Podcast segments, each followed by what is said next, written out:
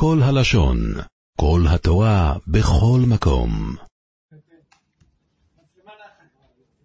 טוב, שלום וברכה מוריי ורבותיי, השבוע אנחנו בפרשת ראה, אנוכי נותן לפניכם היום ברכה וקללה.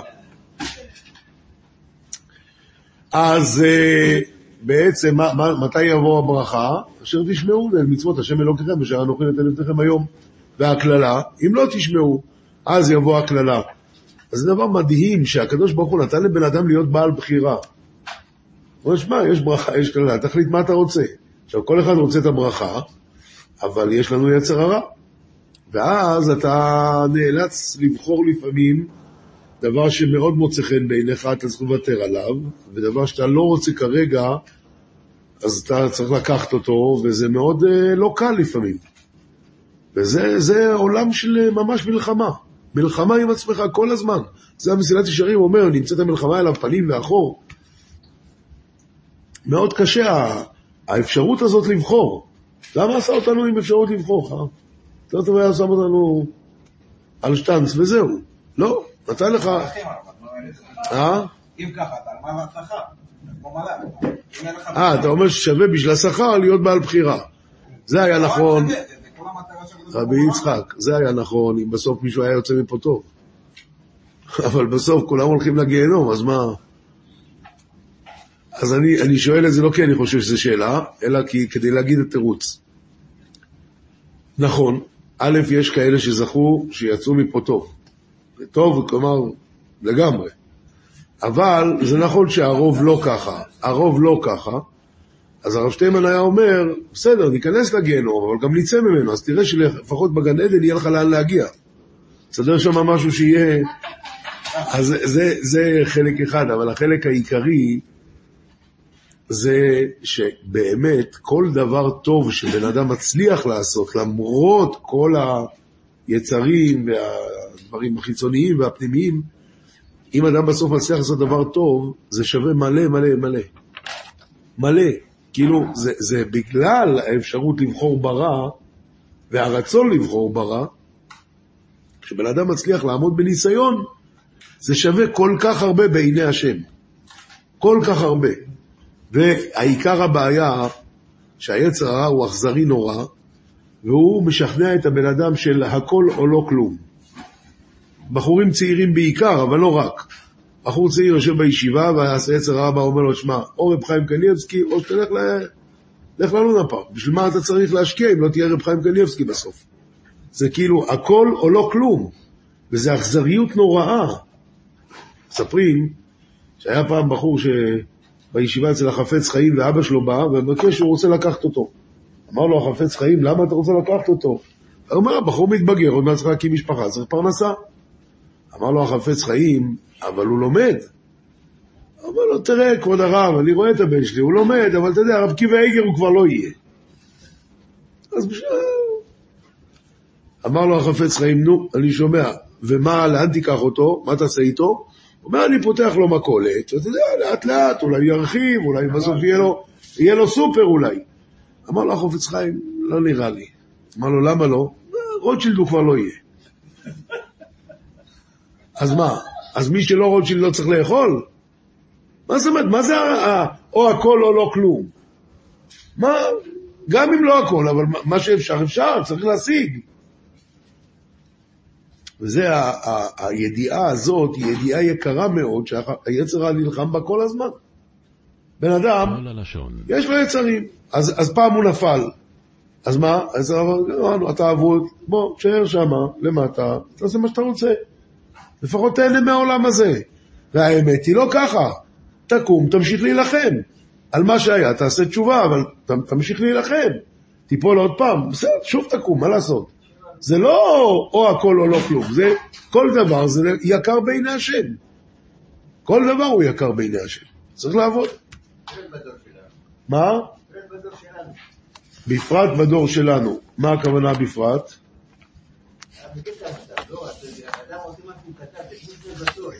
נכון. אה, מצד זה אתה אומר שבפרט בדור שלנו, כל דבר, אפילו הכי קטן, הוא יקר מאוד בעיני השם. באמת? אמר לרב חיים ויטל, ככה מספרים, כן. כשרב חיים ויטל אמר לאריזה, אם היום כאלה אנשים קטנים, מה יהיה באחרית הימים? אז הוא אמר לו, אתה צודק, אנשים יהיו כאלה קטנים, אבל לכן כל דבר קטן שהם יעשו יהיה שווה, כמו שאצלנו מי יודע מה. זה נכון. כמו שבזמן מלחמה, אחד שעושה משהו חשוב, יכול לקפוץ בדרגות, מה שאי אפשר לעשות בזמן קשה. כן, נכון מאוד.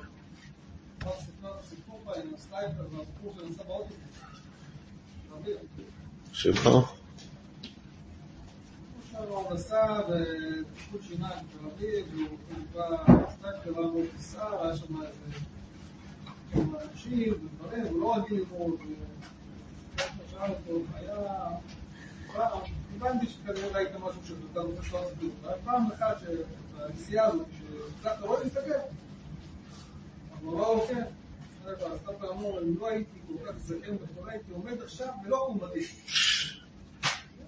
אני לא זוכר שסיפרתי את הסיפור הזה, לא נראה לי שאפילו הכרתי אותו.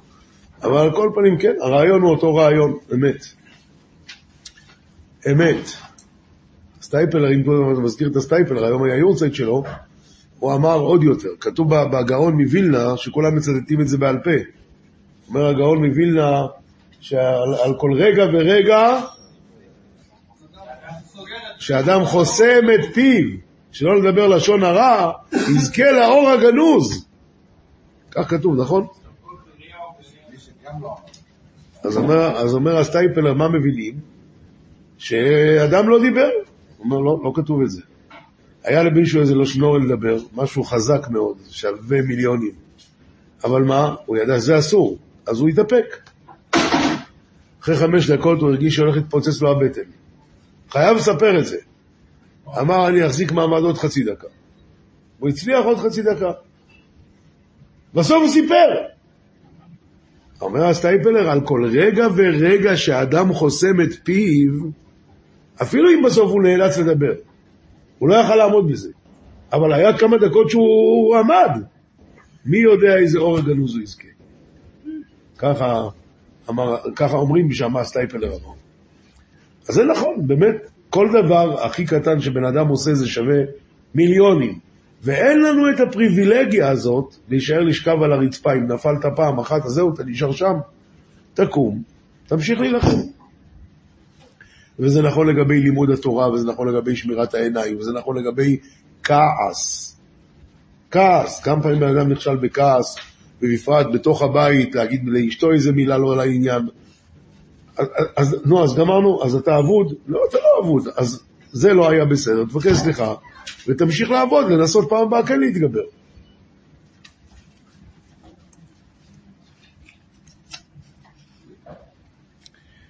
רבותיי, ממשיכים הלאה.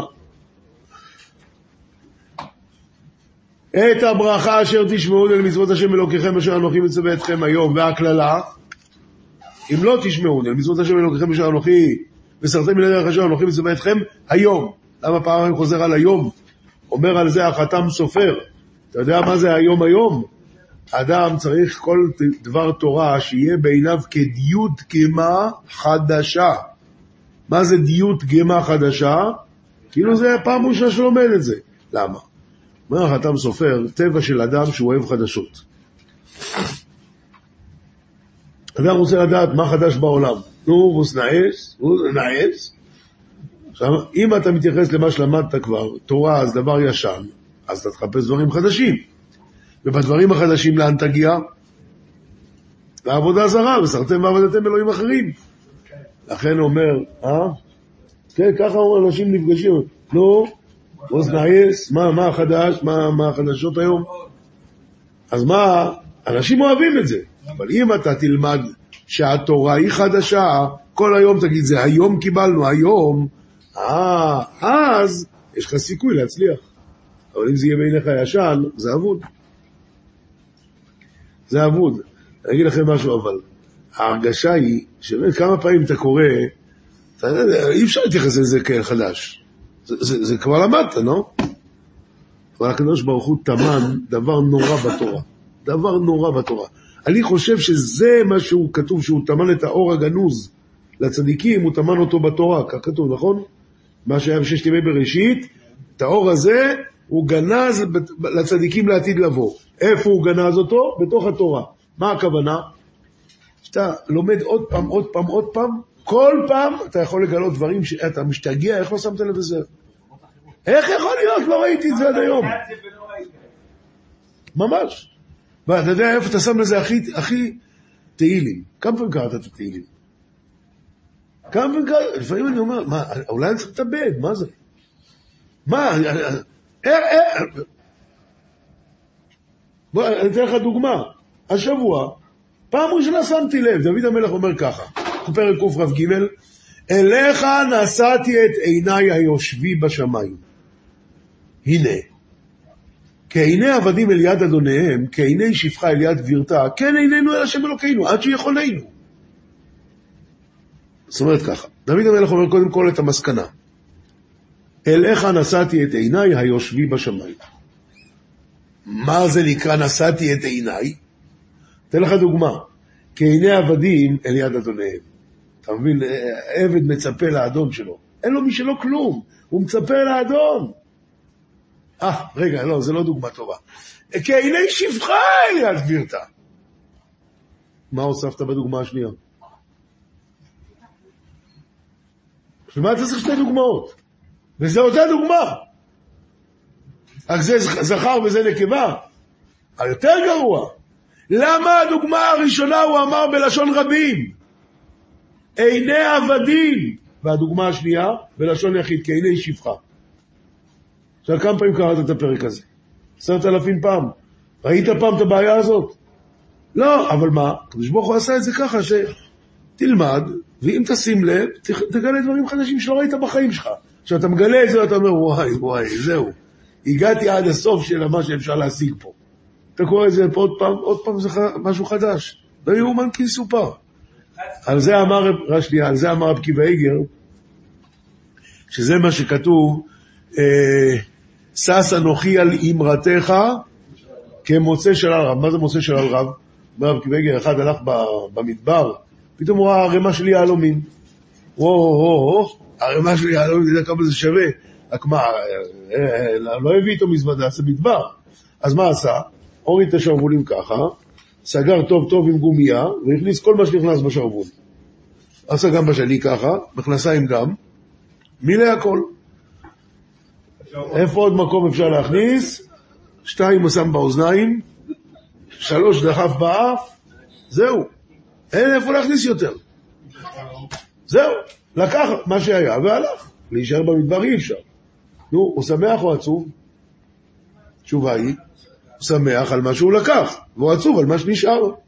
אומר רב קיבא איגר, שש אנוכי על אמרתך, כמו מוצא שלל רב. למה? מה שהשגתי אני מאוד שמח, אבל אני יודע עוד כמה נשאר פה ושעוד לא ראיתי. הכן נברא, אני חייב להמשיך. אתה מבין, שבת שעברה עקב, השבת זה רש, שבוע הבא שופטים. אי אפשר. אני, אני כל כך שמח מה שהשגתי, אבל אוף, כמה נשאר פה עוד. לא, זה לא נגמר לעולם. לא נגמר לעולם. מה התשובה?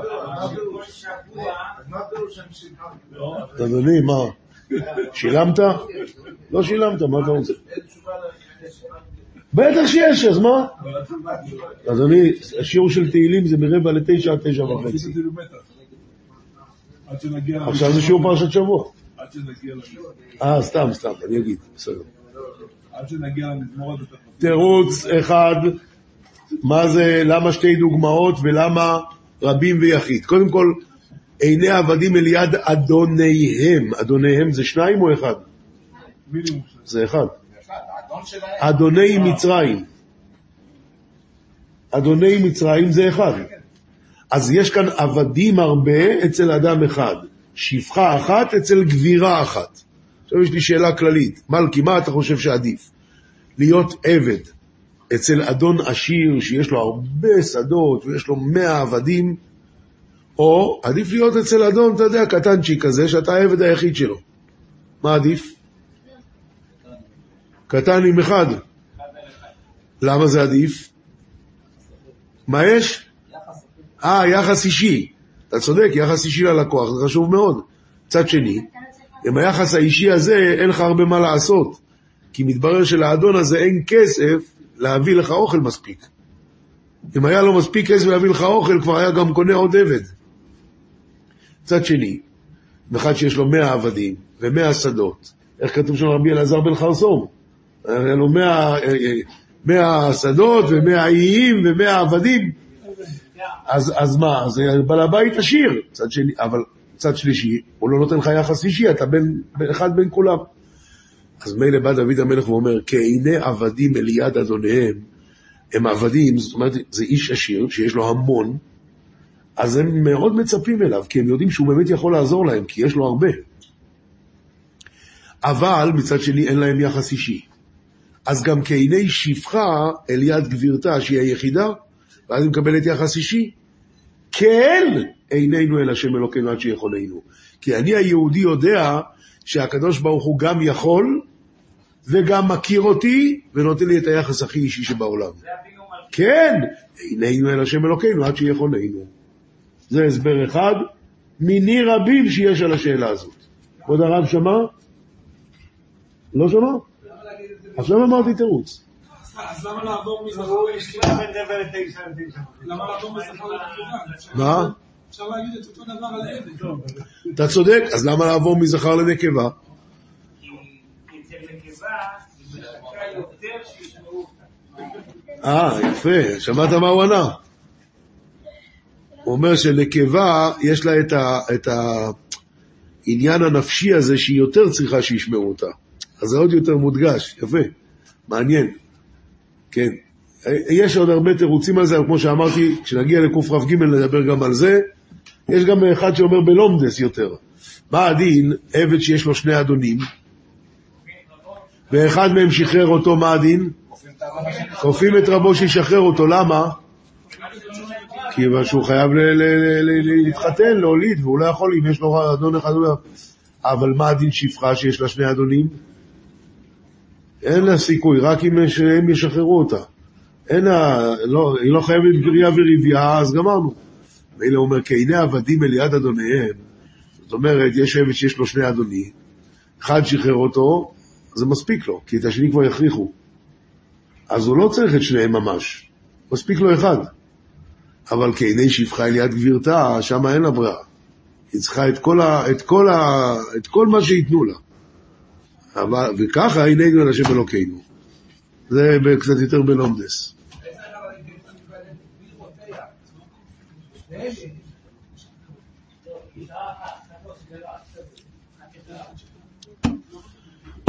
רבותיי, אפשר להמשיך הלאה. אז זה דיוד גימה חדשה. בתורה הקדוש ברוך הוא הכניס שתי, כמה תלמד, כמה תלמד, תמיד תמצא דברים חדשים. אמר רב חיים מוולוז'ין, תמשלו דברי תורה לדד. מה דד זה? לא, זה לא רב חיים, זה חז"ל.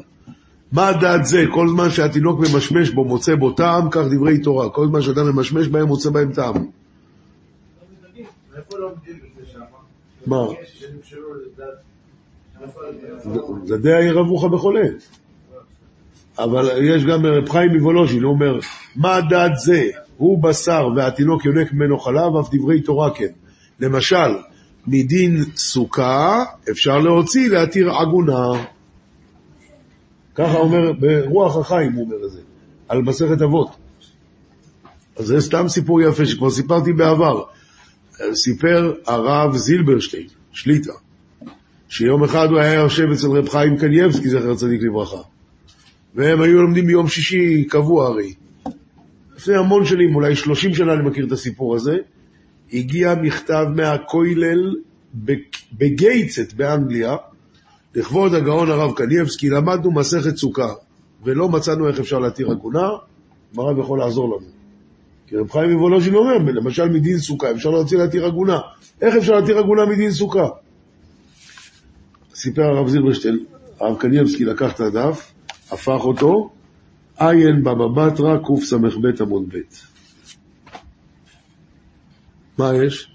שם כתוב, הרי כהן שמגרשת אישה, היום לא עושים ככה, אבל תקנת חז"ל, שהיה צריך לתת גט מקושר.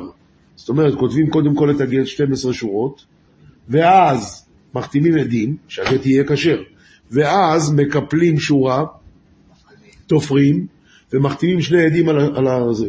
עוד ש... ככה, למה עשו את זה? כי כהנים הם הרתחנים, מצד שני הם גם לא יכולים להחזיר את גרושתם. אז אמרו, בוא תירגע, ניקח, ניקח קצת זמן. באה הגמרא ואומרת, מה הדין אדם שגירש אישה בגט מקושר, ונתן לה, וזהו. עכשיו מתברר שהוא מילאהו עדים פסולים. הגט עצמו כשר, אבל החתימות שיש בקיפולים, הכל, הכל עדים פסולים. סבתא שלו ודודה שלו, הכל עדים פסולים. מה הדין? כשר. עוד פעם, הגט עצמו, החתימה על הגט כשרה. אלא מה? הקיפולים פסול. הכל העדים פסולים, הגט כשר. ואומרת הגמרא, ואל תטמע. מסביר הרשב"ם, מה יש לתמוע? שהרי מילאהו, שהרי אם הוא לא החתים עדים, זה פסול. אז אם הוא לא החתים עדים, זה פסול. אם הוא החתים עדים פסולים, זה כשר. מה, מה ההבדל? אל תטמע. שהרי אוויר פוסל בסוכה בשלושה טפחים, וסכך פסול פוסל בארבעה. אז אתה רואה שסכך פסול יותר טוב מכלום? ככה גם בעדים פסולים. אז ממילא לפי זה, באה אישה להתחתן, שואלים אותה בבית הדין, היית פעם נשואה? כן. למי? לאדון כהן. יש לך גט ממנו? כן. מביאה גט מקושר, מתברר שהכל מלא עדים פסולים. אז אם הדיין למד סוכה, הוא יודע שזה כשר. אבל אם הוא לא למד סוכה, הוא יגיד לגברת, הגט פסול ואת עגונה, לך תביא את בעלך. למשל, מדין סוכה אפשר להציל את עיר עגונה.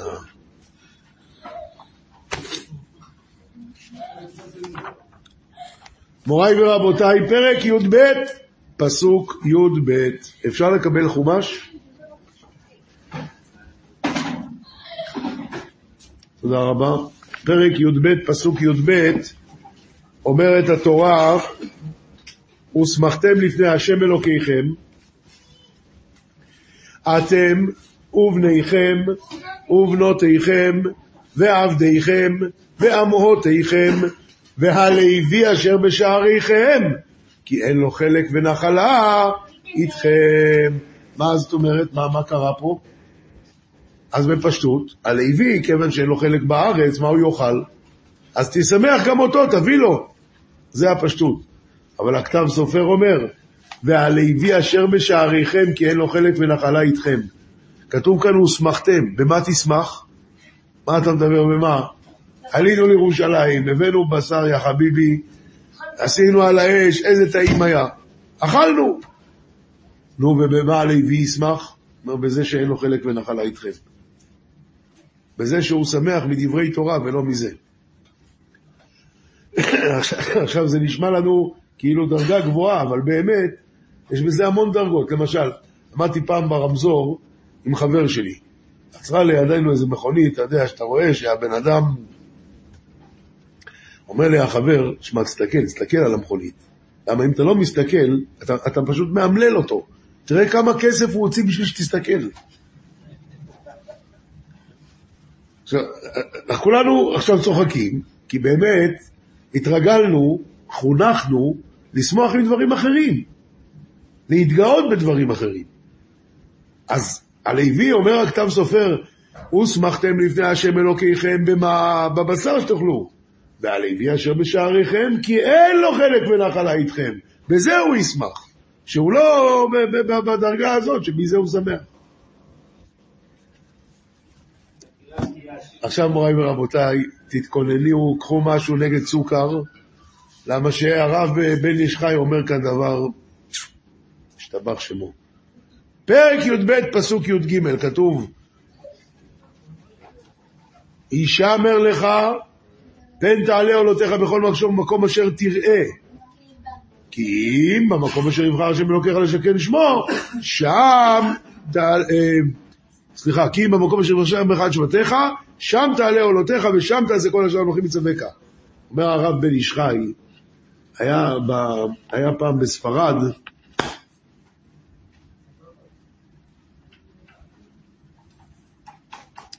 היה פעם בספרד, בזמן רבי יצחק אברבנאל, שהיה יהודי שלא עלינו המיר את דתו. הלך לכומר, לקח אה, להיות נוצרי. שאלו אותו החבר'ה, מה ראית לשטות זו? מה לך ולנצרות? אז הוא אומר, תשמע, נמאס לי לעבוד אלו, אלוקים שאני אף פעם לא רואה אותו, והוא כל הזמן רואה אותי, אני כל הזמן בלחץ. עדיף לי לעבוד אלוהים שאני רואה אותו, והוא אף פעם לא רואה אותי. אז אני יכול לעשות מה שבא לי. עד כאן המעשה שמספר רבי יצחק אברבנאל. אומר על זה הב- הב- הבן איש חי, תראה מה שאומרת התורה, שלוש פעמים בשנה יראה כל זכרוך לפני האדון השם. מה פירוש יראה? תבוא למקום שאתה נראה ואתה לא רואה. וזה מה שכתוב אצלנו בפסוק. ישמר לך פן תעלה עולותיך בכל מקום אשר תראה. אל תלך לבית עבודה זרה ששם אתה רואה והוא לא רואה, אלא שלוש פעמים בשנה יראה כל זכורך, תבוא למקום שאתה נראה והוא אינו נראה. בעיניי זה היה מאוד יפה. מה? אתה יכול עוד לעשות את זה, אין בעיה.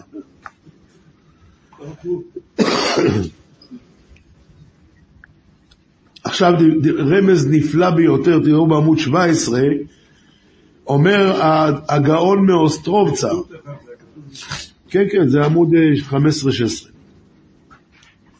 אומר הגאון מאוסטרובצה, רבותיי,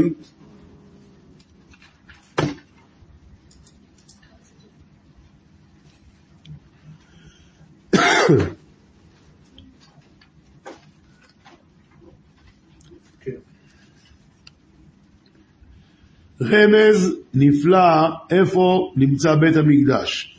כתוב בפסוק, כי אם במקום אשר יבחר השם באחד שבטיך, שם תעלה עולותיך, ושם תעשה כל אשר אנוכי מצווך, אבל למה אתה לא כותב איפה זה?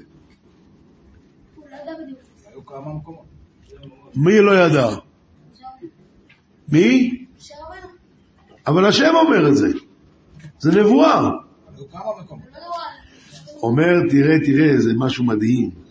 אומר, תראה, במקום אשר יבחר השם, אם אתה ממלא את המילה יבחר, המילוי של י' כמה זה? עשר. המילוי של ב', ארבע מאות ועשר. המילוי של ח', ארבע מאות ועשר. המילוי של ר' זה ש'. כמה זה ביחד? 1130 בגימטריה, שילה, נוב, גבעון, ירושלים. ממש מדהים. איך זה מסתדר עם באחד שבטיך? זה לא? כל פעם זה היה בשבט אחד.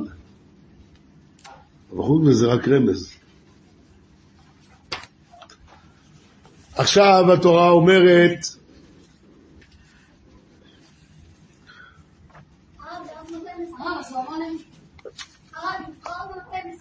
אתה לא שמעת מה אמרתי.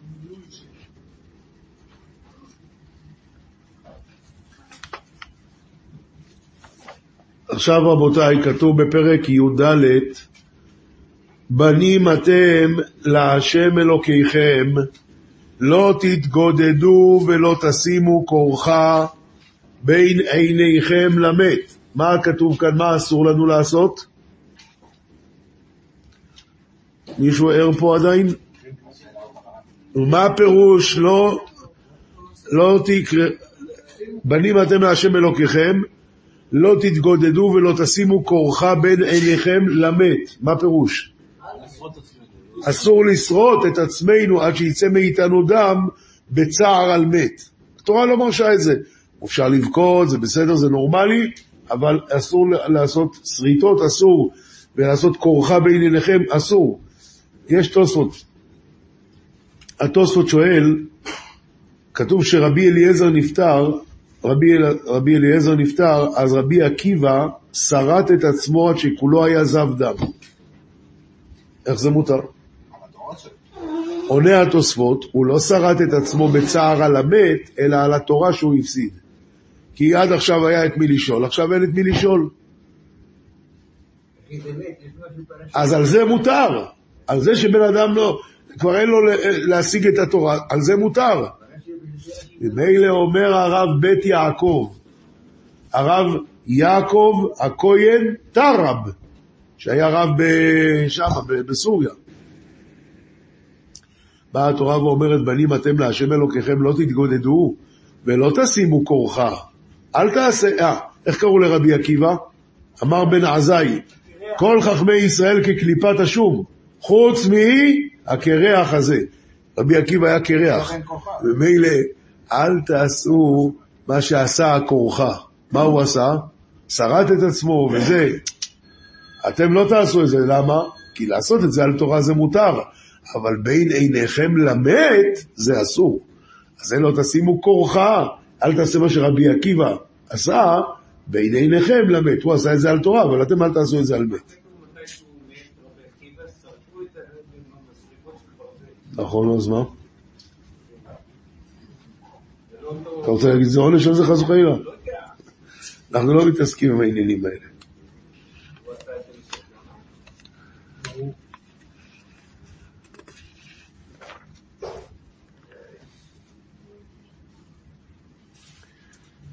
בנים אתם להשם אלוקיכם, בנים אתם להשם, מה שאמרתי עכשיו היה בעמוד 31 אני חושב, כן.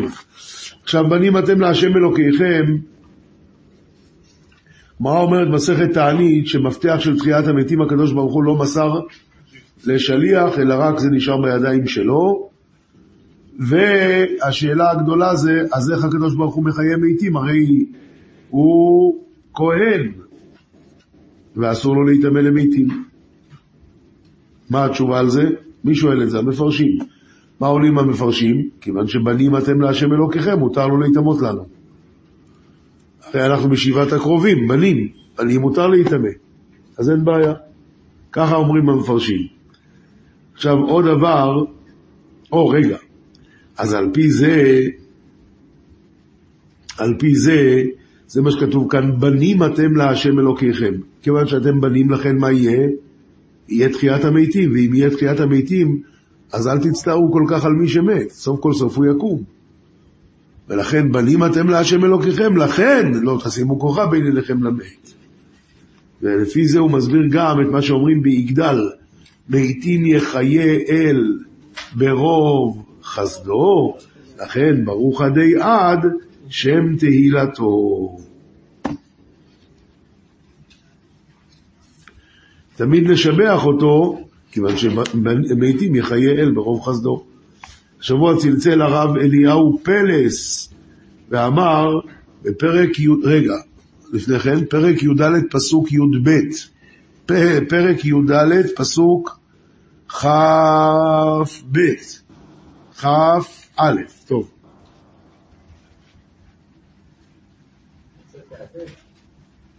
רגע,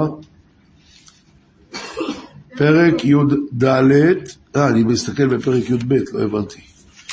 פרק י"ד, פסוק כ"ב. עשר תעשר את כל תבואת זרעך, היוצא השדה שנה שנה. מה אמרו חז"ל עשר בשביל שתתעשר, שסגולתה של מצוות המעשר היא להביא ברכה. אז, אז, אמר על זה רמז יפה מאוד, אמר על זה רמז יפה מאוד, כתוב כף אחת עשרה זהב, מלאה כתורת. אז הרמז הוא, אמר את זה רבי ברוך, הנכד של הבעל שם טוב. אמר, כף אחת עשרה, אם אתה נותן את העשרה אחוז, את המעשר, אז תדע לך, מלאה זהב. זהב מלאה. אז זהב מלאה, כן, זה לא לפי ה... אבל אם אתה נותן כף אחת עשרה, אז זהב מלאה. זה יעשר בשביל תתעשר.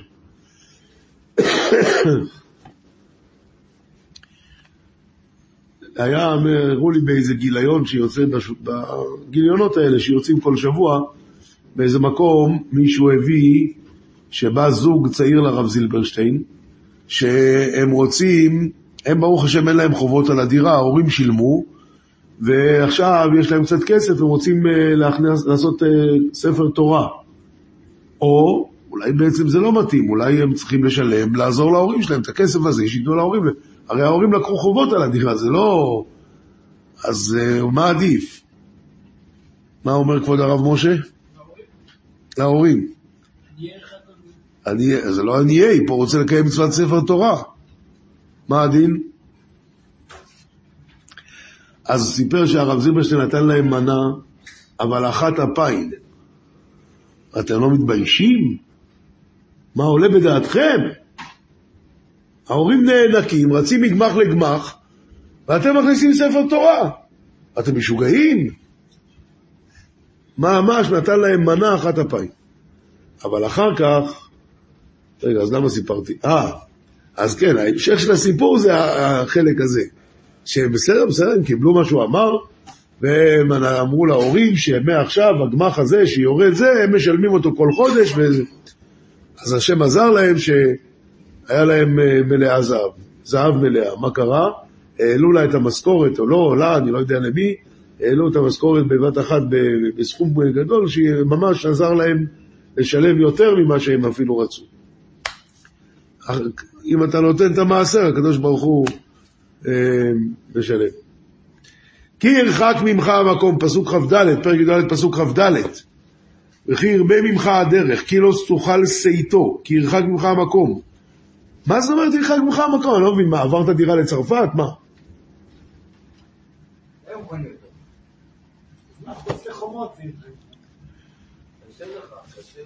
אה, קשה ללכת.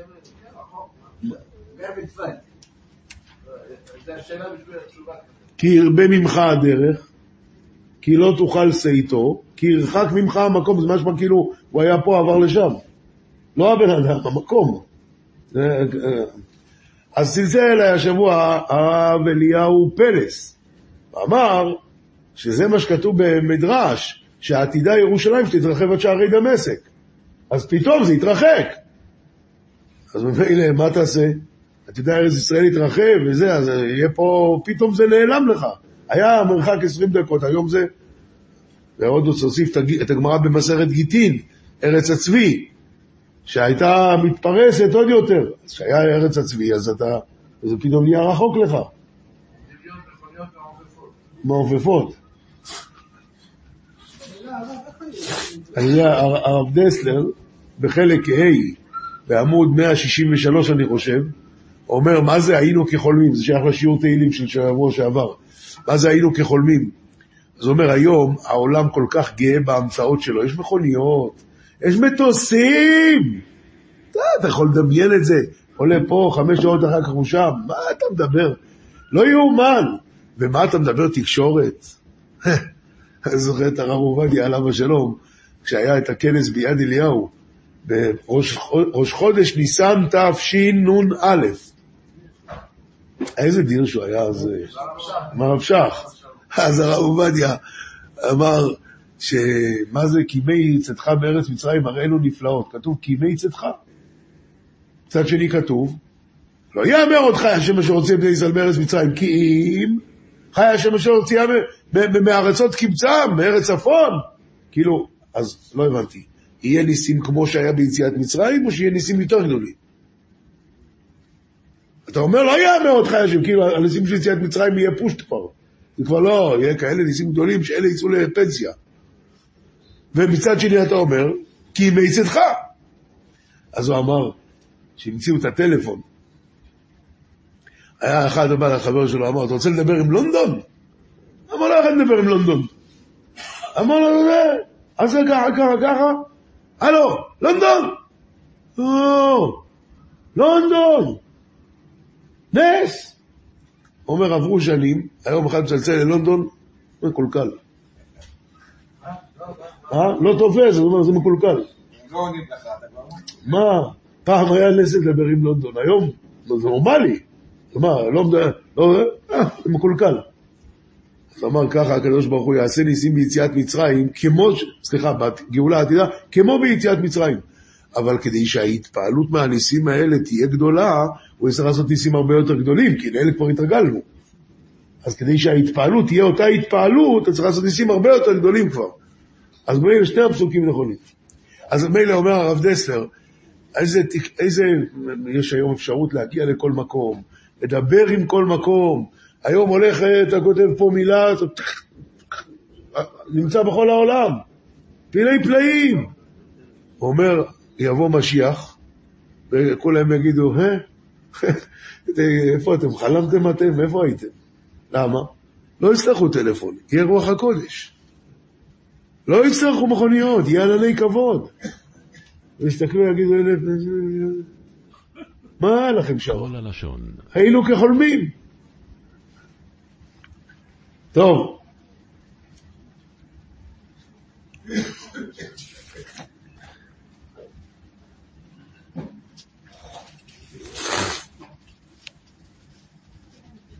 פרק ט"ו, פסוק ג' את הנוכרי תיגוס, ואשר יהיה לך את אחיך, תשמט ידיך. זאת אומרת, אתה מגיע שנת שמיטה, אז אתה, היהודי חייב למחול על החוב, אבל את הנוכרי תיגוס, למה לא? קח, קח ממנו, כן, קח. אומר על זה בעמוד 39, המדרש, קהלת רבה. אמר רבי בון, לא תנסו כתיב, אסור לנסות את הקדוש ברוך הוא, והאלוהים ניסה. לא תיקום ולא תיטור כתיב. מצד שני כתוב, אל קנה ונוקם. אמר רבי לוי, משל לרב שהיה מצווה את תלמידו ואומר לו, לא תטה משפט, והוא מטה משפט. לא תכיר פנים, והוא מכיר פנים. אמר לו התלמיד, רבי, לך שרי ולי אסור? מה, כל מה שאתה אומר לי לא, אתה כן עושה. אמר לו, איני אומר לך אלא שלא תלווה לישראל בריבית, אבל הלווה לעובדי כוכבים, שנאמר לנו חי תשיך.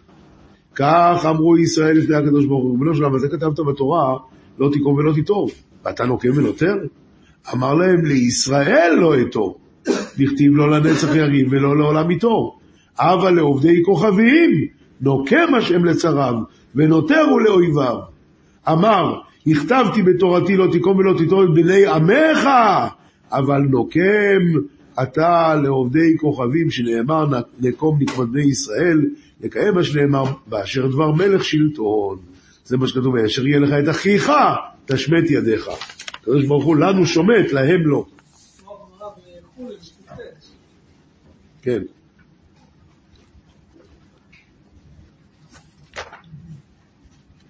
עכשיו לגבי העשר תעשר רבותיי,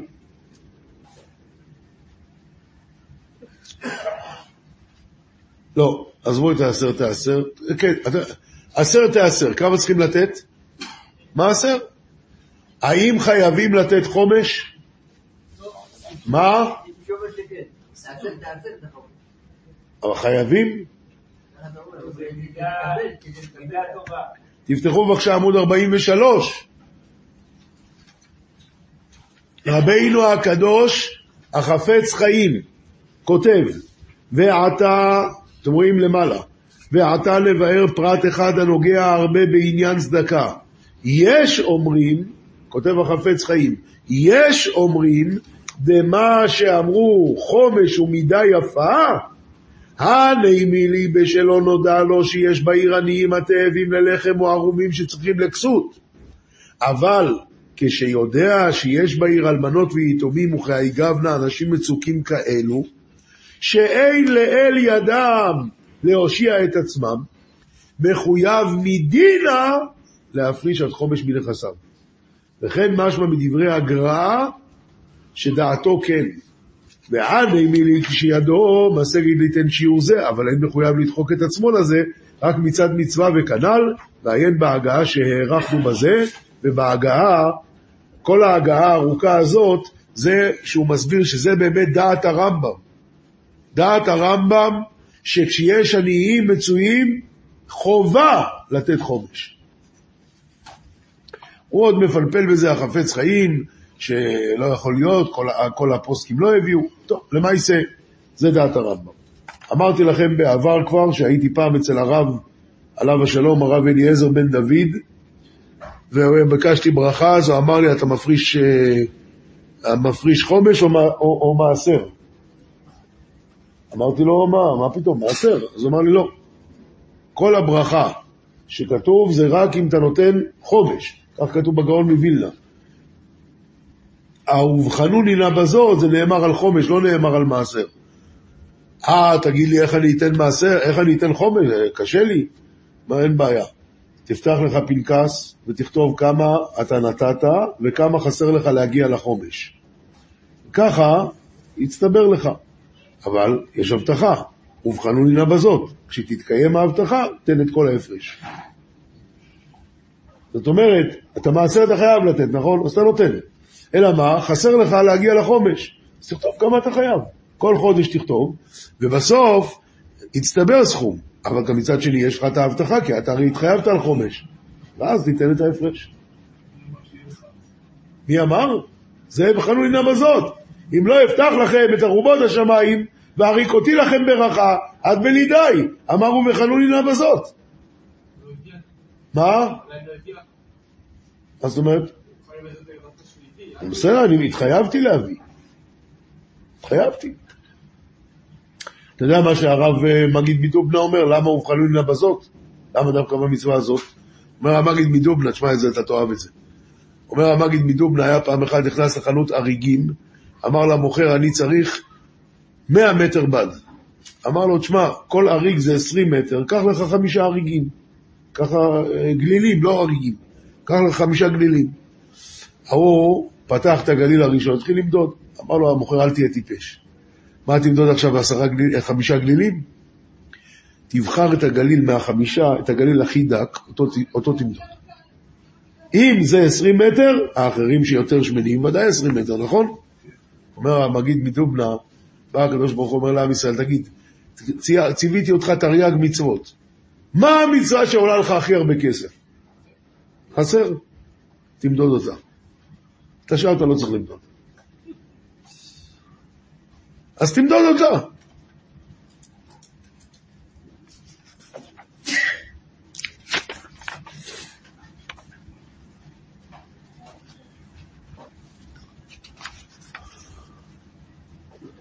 אבל עליו הוא מקבל הכי הרבה כסף.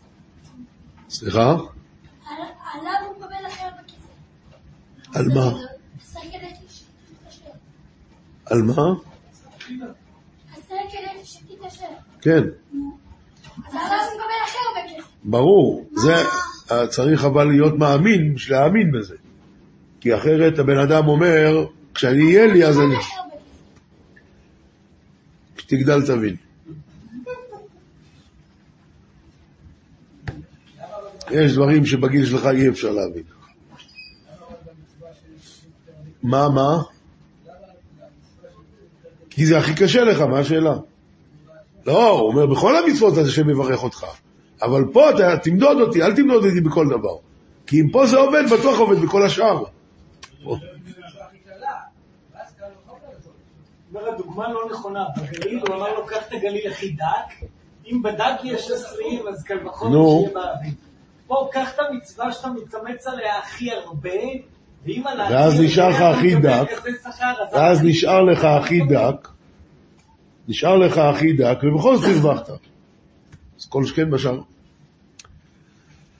טוב, רבותיי, אה, כן, עכשיו אומרת התורה, נתון תיתן לו, ולא ירע לבבך בתתך לו.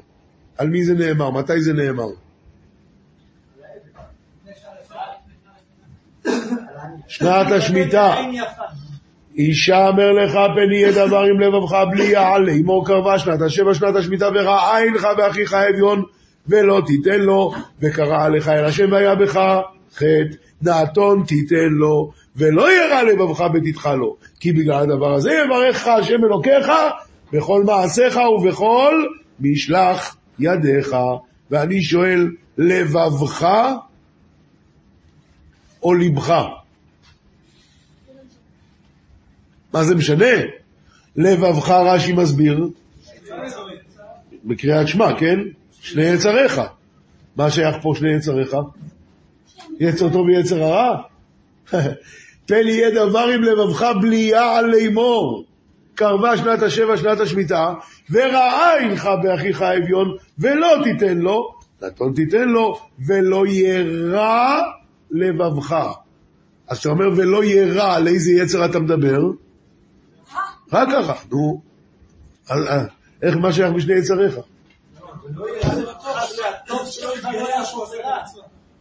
אומר על זה, קודם כל השאלה היא שאלה, ומאיפה אני יודע שהשאלה היא שאלה? כי הוא שואל את זה בעל הנסיבס. הרב יעקב לוברבוים, עמוד 54.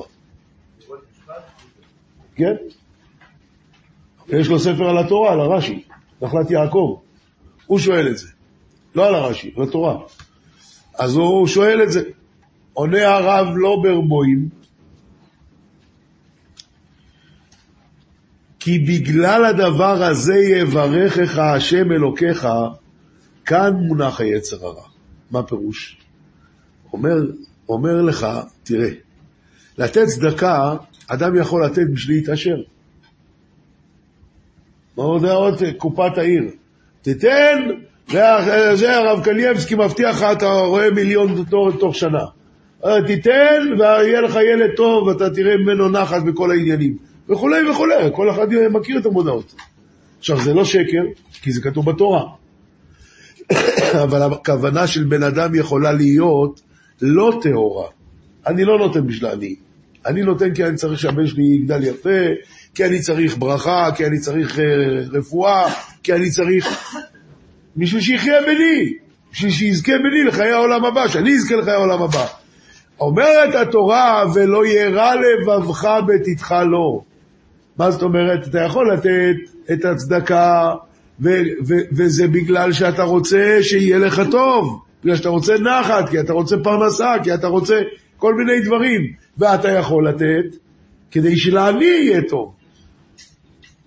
האם הברכה, רבותיי, הברכה שהקדוש ברוך הוא מבטיח, היא גם אם אני נותן את זה על מנת שיחיה בני?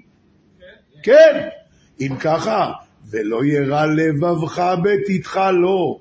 אל תפחד שאתה, כשאתה נותן את זה בגלל שאתה, כי יש לך יצר הרע, מה פירוש יצר הרע?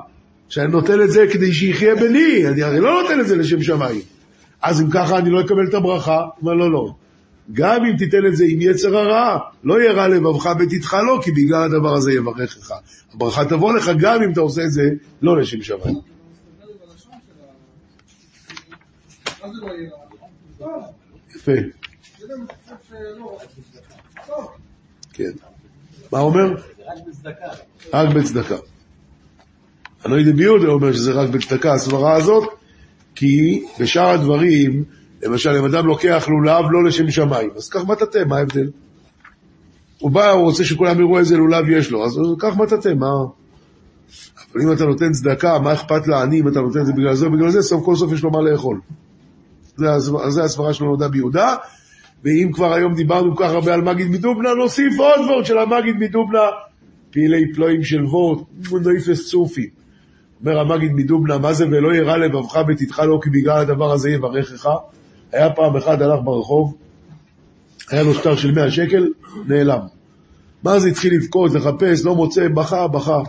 בא יהודי טוב, אמר לו, מה קרה? הוא אומר, נאבד לי 100 שקל. אמר, קח 200, תפסיק לבכות. מה אתם אומרים, הפסיק לבכות? מה פתאום, בכה עוד יותר, למה? אמר, אם לא הייתי מאבד, היה לי 300. עכשיו סיפור אחר. יהודי גמר את הקציר, חג האסיף הגיע, אסף את כל התבואה בעגלה, נסע עם זה למחסן. לא שם לב, בדרך עבר בשדה של קוצים, חוררו לו את כל השקים, הוא מגיע למחסן, אין כלום. מה קרה? הכל נשפך בדרך. בכה, בכה, בכה, בכה, אחרי חודשיים שלושה, פתאום רואה הכל צומח. מהעשר שקים שהיה לו נהיה מאה שקים. האם עכשיו ממשיך לבכות או לא? למה לא? כי אם לא היה נאבד, לא היה. אומר המגיד מדובנה, ולא ירע לבבך בתתך לו. תגיד, בואי נא, אם לא הייתי נותן לו, אז לי עכשיו עוד יותר. זה זריעה, כי בגלל הדבר הזה יברכך. זה לא כמו אתה, הדבר שהלך לך לאיבוד. זה זריעה. זורע צדקות מצמיח ישועות. אז הזריעה הזאת, אל תבכה עליה.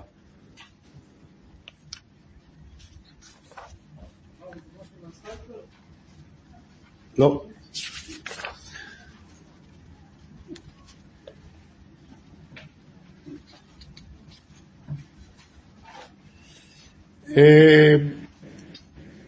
הזכרנו בשיעור את הסטייפל הרי.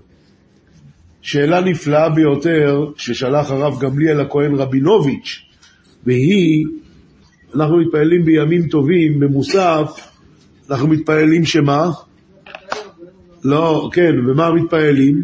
גלה כבוד מלכותך עלינו, ושם נעלה בשלוש פעמים רגלינו. נעלה ונראה ונשתחווה בשלוש פעמים רגלינו. שואל, מה, מה קרה לך? כתוב שלעתיד לבוא, והיה מדי חודש בחודשו, מדי שבת בשבתו, יבוא כל בשר להשתחוות. אז איך אתה אומר שלוש פעמים בשנה?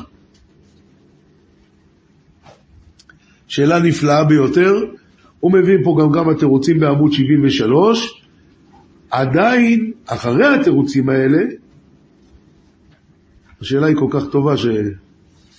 שהתירוצים נשמעים פחות.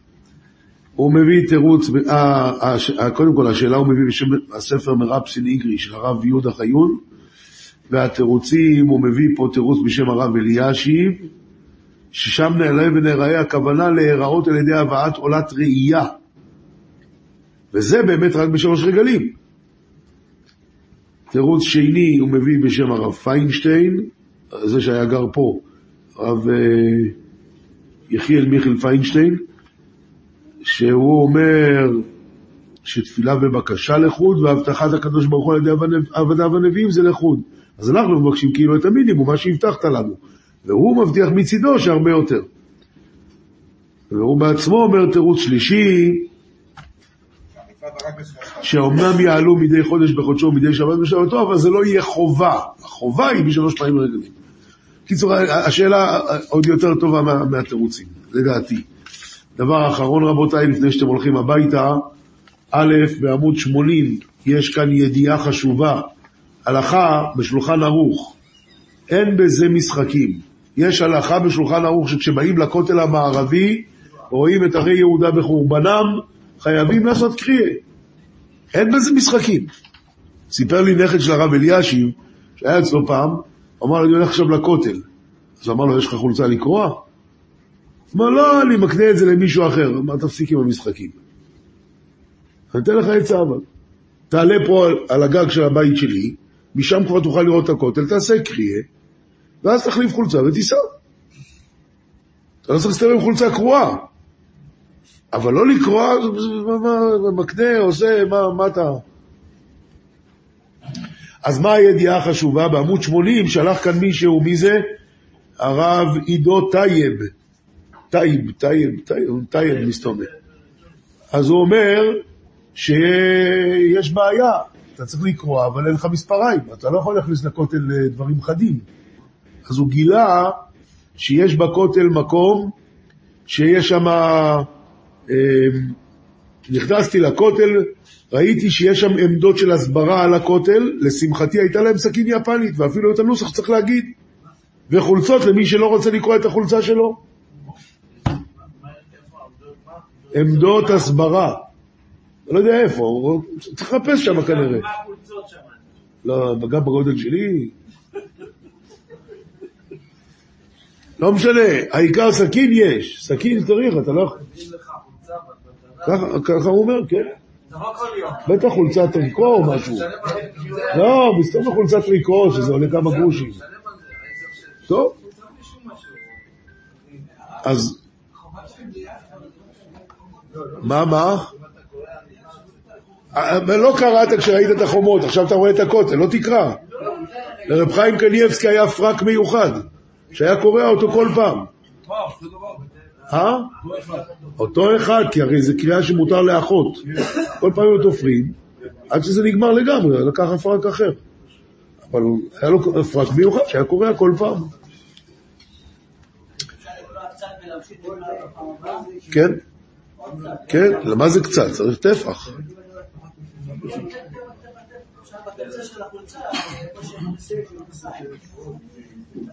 כן. מה חייבות? לא יודע. לא יודע, לא, לא ראיתי שכתוב משהו אחר, אבל אני לא יודע. אולי אתה מתכוון צניעות וזה, אני לא יודע. לא חייב. לא חייבות? מצד הצניעות. לא? זה? מצוות מצוות מסוימות. זה לא אחד מהם להתאבל על ירושלים? זה הרי כתוב בהלכות תשעה באב. לכאורה זה קשור גם לנשים, אני, אני לא יודע, צריכים לשאול רבנים, אני לא יודע.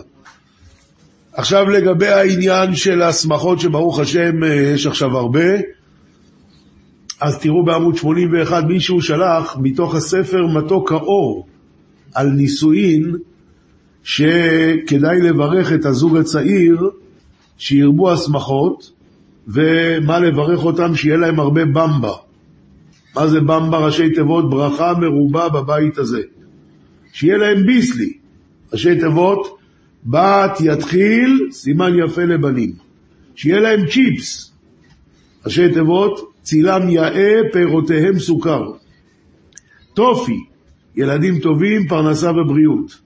בייגלה, יזכו לראות ילדיהם גדלים בדרך התורה. קרמבו, כל מצהלות רינה וישועה בעוליהם. שוקולד, כל ששון ושמחה ללא דאגות וטרדות. ועדשים, עד שיבלו שפתותיהם מלומר די. ובסייעתא דשמיא שהכל יתקיים בכולם. וזהו, שיהיה לכולם לילה טוב ושבוע טוב ובשורות טובות.